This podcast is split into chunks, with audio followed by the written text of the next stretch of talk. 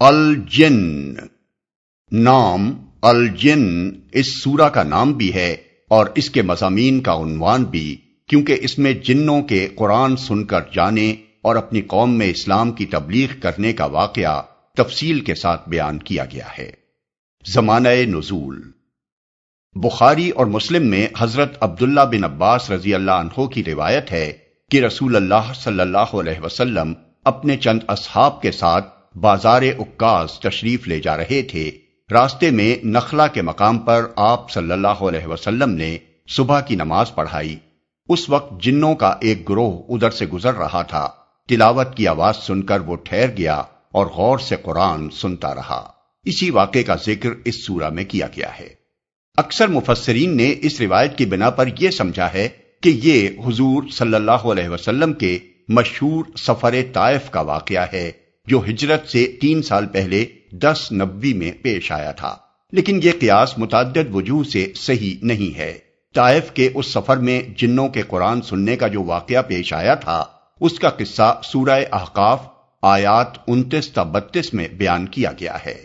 ان آیات پر ایک نگاہ ڈالنے ہی سے معلوم ہو جاتا ہے کہ اس موقع پر جو جن قرآن مجید سن کر ایمان لائے تھے، وہ پہلے سے حضرت موسا علیہ السلام اور سابق کتب آسمانی پر ایمان رکھتے تھے۔ اس کے برعکس، اس سورہ کی آیات دو تا سات سے صاف ظاہر ہوتا ہے کہ اس موقع پر قرآن سننے والے جن مشرقین اور منکرین آخرت و رسالت میں سے تھے۔ پھر یہ بات تاریخ سے ثابت ہے کہ طائف کے اس سفر میں حضرت زید رضی اللہ عنہ بن حارثہ کے سوا اور کوئی حضور صلی اللہ علیہ وسلم کے ساتھ نہ تھا۔ بخلاف اس کے اس سفر کے متعلق ابن عباس فرما رہے ہیں کہ اس میں چند صحابہ آپ کے ساتھ تھے۔ مزید برآں روایات اس بات پر بھی متفق ہیں کہ اس سفر میں جنوں نے قرآن اس وقت سنا تھا جب حضور صلی اللہ علیہ وسلم طائف سے مکہ واپس تشریف لاتے ہوئے نخلا میں ٹھہرے تھے۔ اور اس سفر میں ابن عباس کی روایت کے مطابق جنوں کے قرآن سننے کا واقعہ اس وقت پیش آیا جب آپ مکہ سے اکاس تشریف لے جا رہے تھے۔ ان وجوہ سے صحیح بات یہ معلوم ہوتی ہے کہ سورہ احقاف اور سورہ جن میں ایک ہی واقعے کا ذکر نہیں کیا گیا ہے، بلکہ یہ دو الگ واقعات تھے جو دو مختلف سفروں میں پیش آئے تھے۔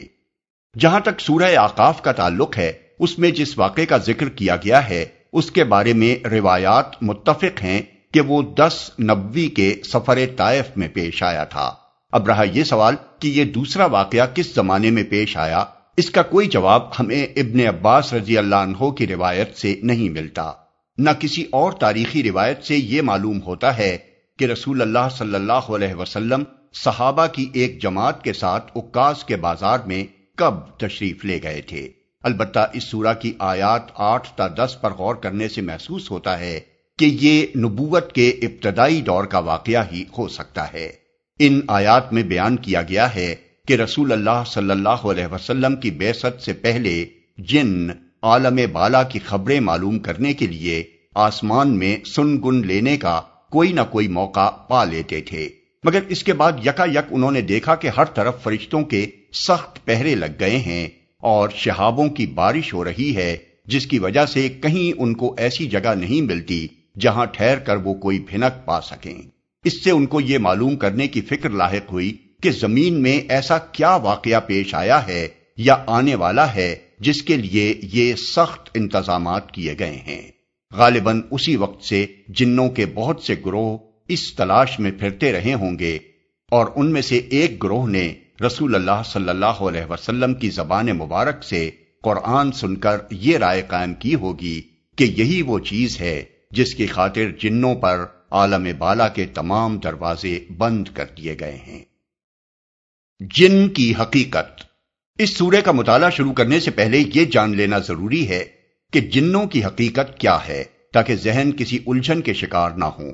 موجودہ زمانے کے بہت سے لوگ اس غلط فہمی میں مبتلا ہیں کہ جن کسی حقیقی چیز کا نام نہیں ہے، بلکہ یہ بھی پرانے زمانے کے اوہام و خرافات میں سے ایک بے بنیاد خیال ہے۔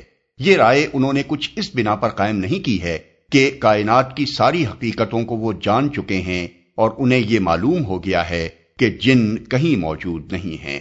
ایسے علم کا دعویٰ وہ خود بھی نہیں کر سکتے۔ مگر انہوں نے بلا دلیل یہ فرض کر لیا ہے کہ کائنات میں بس وہی کچھ موجود ہے جو ان کو محسوس ہوتا ہے۔ حالانکہ انسان کے محسوسات کا دائرہ اس عظیم کائنات کی وسعت کے مقابلے میں وہ نسبت بھی نہیں رکھتا جو سمندر کے مقابلے میں قطرے کی نسبت ہے۔ یہاں جو شخص یہ سمجھتا ہے کہ جو کچھ محسوس نہیں ہے وہ موجود نہیں ہے اور جو موجود ہے اسے لازمن محسوس ہونا چاہیے۔ وہ دراصل خود اپنے ذہن کی تنگی کا ثبوت دیتا ہے۔ یہ طرز فکر اختیار کر لیا جائے تو ایک جن ہی کیا انسان کسی ایسی حقیقت کو بھی نہیں مان سکتا جو براہ راست اس کے تجربے اور مشاہدے میں نہ آتی ہو۔ اور اس کے لیے خدا تک کا وجود قابل تسلیم نہیں ہے۔ کجا کہ وہ کسی اور غیر محسوس حقیقت کو تسلیم کرے۔ مسلمانوں میں سے جو لوگ اس طرز فکر سے متاثر ہیں، مگر قرآن کا انکار بھی نہیں کر سکتے، انہوں نے جن اور ابلیس اور شیطان کے متعلق قرآن کے صاف صاف بیانات کو طرح طرح کی تعویلات کا تختہ مشق بنایا ہے۔ وہ کہتے ہیں کہ اس سے مراد کوئی ایسی پوشیدہ مخلوق نہیں ہے جو اپنا ایک مستقل وجود رکھتی ہو، بلکہ کہیں تو اس سے مراد انسان کی اپنی بہیمی قوتیں ہیں، جنہیں شیطان کہا گیا ہے، اور کہیں اس سے مراد وحشی اور جنگلی اور پہاڑی قومیں ہیں اور کہیں اس سے مراد وہ لوگ ہیں جو چھپ چھپ کر قرآن سنا کرتے تھے۔ لیکن قرآن مجید کے ارشادات اس معاملے میں اس قدر صاف اور سریح ہیں کہ ان تعویلات کے لیے ان کے اندر کوئی ادنا سی گنجائش بھی نہیں ہے۔ قرآن میں ایک جگہ نہیں، بکثرت مقامات پر جن اور انسان کا ذکر اس حیثیت سے کیا گیا ہے کہ یہ دو الگ قسم کی مخلوقات ہیں۔ مثال کے طور پر ملاحظہ ہو، سورہ آراف، آیت اڑتیس، ہود ایک سو انیس، حامیم السجدہ، آیات پچیس اور انتیس، احقاف اٹھارہ ازاریات آیت چھپن، الناس، آیت چھ۔ اور سورہ رحمان تو پوری کی پوری اس پر ایسی سری شہادت دیتی ہے کہ جنوں کو انسانوں کی کوئی قسم سمجھنے کی کوئی گنجائش ہی نہیں چھوڑتی۔ سورہ آراف، آیت بارہ، سورہ ہجر، آیات چھبیس اور ستائیس اور سورہ رحمان آیات چودہ اور پندرہ میں صاف صاف بتایا گیا ہے کہ انسان کا مادہ تخلیق مٹی ہے اور جنوں کا مادہ تخلیق آگ۔ سورہ ہجر آیت ستائیس میں سراہت کی گئی ہے کہ جن انسان سے پہلے پیدا کیے گئے تھے۔ اسی بات پر قصہ آدم و ابلیس شہادت دیتا ہے جو قرآن میں سات مقامات پر بیان ہوا ہے اور ہر جگہ اس سے یہ ثابت ہوتا ہے کہ انسان کی تخلیق کے وقت ابلیس موجود تھا۔ نیز سورہ کہف آیت پچاس میں بتایا گیا ہے کہ ابلیس جنوں میں سے ہے۔ سورہ آراف آیت ستائیس میں بالفاظ سری یہ کہا گیا ہے کہ جن انسانوں کو دیکھتے ہیں، مگر انسان ان کو نہیں دیکھتے۔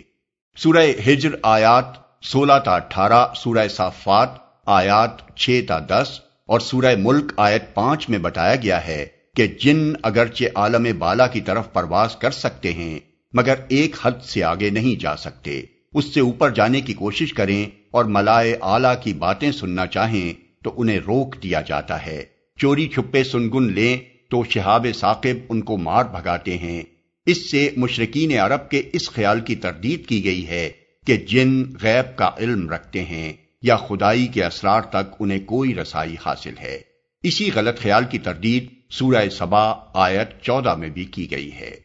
سورہ بقرہ آیات تیس تا چونتیس اور سورہ کہف آیت پچاس سے معلوم ہوتا ہے کہ زمین کی خلافت اللہ تعالی نے انسان کو دی ہے اور انسان جنوں سے افضل مخلوق ہے۔ اگرچہ بعض غیر معمولی طاقتیں جنوں کو بھی بخشی گئی ہیں، جن کی ایک مثال ہمیں سورہ نمل آیت سات میں ملتی ہے، لیکن اسی طرح بعض طاقتیں حیوانات کو بھی انسان سے زیادہ ملی ہیں اور وہ اس بات کی کوئی دلیل نہیں ہے کہ جانوروں کو انسان پر فضیلت حاصل ہے۔ قرآن یہ بھی بتاتا ہے کہ جن انسان کی طرح ایک باختیار مخلوق ہے اور اس کو طاعت و معصیت اور کفر و ایمان کا ویسا ہی اختیار دیا گیا ہے جیسا انسان کو دیا گیا ہے۔ اس پر ابلیس کا قصہ اور سورہ احقاف اور سورہ جن میں بعض جنوں کے ایمان لانے کا واقعہ سری دلالت کرتا ہے۔ قرآن میں بیسیوں مقامات پر یہ حقیقت بھی بیان کی گئی ہے کہ ابلیس نے تخلیق آدم کے وقت ہی یہ عزم کر لیا تھا کہ وہ نوئے انسانی کو گمراہ کرنے کی کوشش کرے گا اور اسی وقت سے شیاطین جن انسان کو گمراہ کرنے کے درپے ہیں۔ مگر وہ اس پر مسلط ہو کر زبردستی اس سے کوئی کام کرا لینے کی طاقت نہیں رکھتے، بلکہ وہ اس کے دل میں وسوسے ڈالتے ہیں، اس کو بہکاتے ہیں اور بدی و گمراہی کو اس کے سامنے خوشنما بنا کر پیش کرتے ہیں۔ مثال کے طور پر حسب ذیل آیات ملاحظہ ہوں۔ النساء ایک سو سترہ تا ایک سو بیس، العراف گیارہ تا سترہ، ابراہیم بائیس، الحجر تیس تا بیالیس، النحل اٹھانوے تا سو، بنی اسرائیل اکسٹھ تا پینسٹھ۔ قرآن میں یہ بھی بتایا گیا ہے کہ مشرقین عرب زمانہ جاہلیت میں جنوں کو خدا کا شریک ٹھہراتے تھے، ان کی عبادت کرتے تھے اور ان کا نصب خدا سے ملاتے تھے۔ ملاحظہ ہو الانعام، آیت سو، سبا، آیات چالیس، اکتالیس اصفات ایک سو اٹھاون۔ ان تفصیلات سے یہ بات بالکل واضح ہو جاتی ہے کہ جن اپنا ایک مستقل خارجی وجود رکھتے ہیں اور وہ انسان سے الگ ایک دوسری ہی نو کی پوشیدہ مخلوق ہیں۔ ان کی پراسرار صفات کی وجہ سے جاہل لوگوں نے ان کی ہستی اور ان کی طاقتوں کے متعلق بڑے مبالغہ آمیز تصورات قائم کر رکھے ہیں، حتیٰ کہ ان کی پرستش تک کر ڈالی گئی ہے۔ مگر قرآن نے ان کی اصل حقیقت پوری طرح کھول کر بیان کر دی ہے، جس سے معلوم ہو جاتا ہے کہ وہ کیا ہیں اور کیا نہیں ہیں۔ موضوع اور مباحث۔ اس سورہ میں پہلی آیت سے لے کر آیت پندرہ تک یہ بتایا گیا ہے کہ جنوں کے ایک گروہ نے قرآن مجید سن کر اس کا کیا اثر لیا اور پھر واپس جا کر اپنی قوم کے دوسرے جنوں سے کیا کیا باتیں کہیں۔ اس سلسلے میں اللہ تعالیٰ نے ان کی ساری گفتگو نقل نہیں کی ہے، بلکہ صرف وہ خاص خاص باتیں نقل فرمائی ہیں جو قابل ذکر تھیں۔ اسی لیے طرز بیان ایک مسلسل گفتگو کا سا نہیں ہے، بلکہ ان کے مختلف فکروں کو اس طرح نقل کیا گیا ہے کہ انہوں نے یہ کہا اور یہ کہا۔ جنوں کی زبان سے نکلے ہوئے ان فکروں کو اگر آدمی بغور پڑھے تو بآسانی یہ بات سمجھ میں آ جاتی ہے کہ ان کے ایمان لانے کے اس واقعے اور اپنی قوم کے ساتھ ان کی اس گفتگو کا ذکر قرآن میں کس غرض کے لیے کیا گیا ہے۔ ہم نے اپنے حواشی میں ان کے اقوال کی جو تشریحات کی ہیں، وہ اس کا مقصد سمجھنے میں مزید مددگار ہوں گی۔ اس کے بعد آیت سولہ سے اٹھارہ تک لوگوں کو فہمائش کی گئی ہے کہ وہ شرک سے باز آ جائیں۔ اور راہ راست پر ثابت قدمی کے ساتھ چلیں تو ان پر نعمتوں کی بارش ہوگی، ورنہ اللہ کی بھیجی ہوئی نصیحت سے منہ موڑنے کا انجام یہ ہوگا کہ وہ سخت عذاب سے دوچار ہوں گے۔ پھر آیت انیس سے تیئیس تک کفار مکہ کو اس بات پر ملامت کی گئی ہے کہ جب اللہ کا رسول دعوت اللہ کی آواز بلند کرتا ہے تو وہ اس پر ٹوٹ پڑنے کے لیے تیار ہو جاتے ہیں۔ حالانکہ رسول کا کام صرف اللہ کے پیغامات پہنچا دینا ہے۔ وہ اس بات کا مدعی نہیں ہے کہ لوگوں کو نفع یا نقصان پہنچا دینا اس کے اختیار میں ہے۔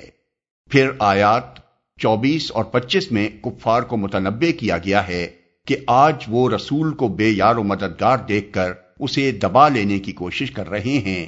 لیکن ایک وقت آئے گا جب انہیں معلوم ہو جائے گا کہ اصل میں بے یار و مددگار کون ہے۔ وہ وقت دور ہے یا قریب، رسول کو اس کا علم نہیں ہے، مگر بہرحال اسے آنا ضرور ہے۔ آخر میں لوگوں کو بتایا گیا ہے کہ عالم الغیب صرف اللہ تعالی ہے۔ رسول کو صرف وہ علم حاصل ہوتا ہے جو اللہ تعالیٰ اسے دینا چاہتا ہے۔ یہ علم ان امور سے متعلق ہوتا ہے جو فرائض رسالت کی انجام دہی کے لیے ضروری ہوتے ہیں، اور یہ علم ایسے محفوظ طریقے سے دیا جاتا ہے جس میں کسی بیرونی مداخلت کا امکان نہیں ہوتا۔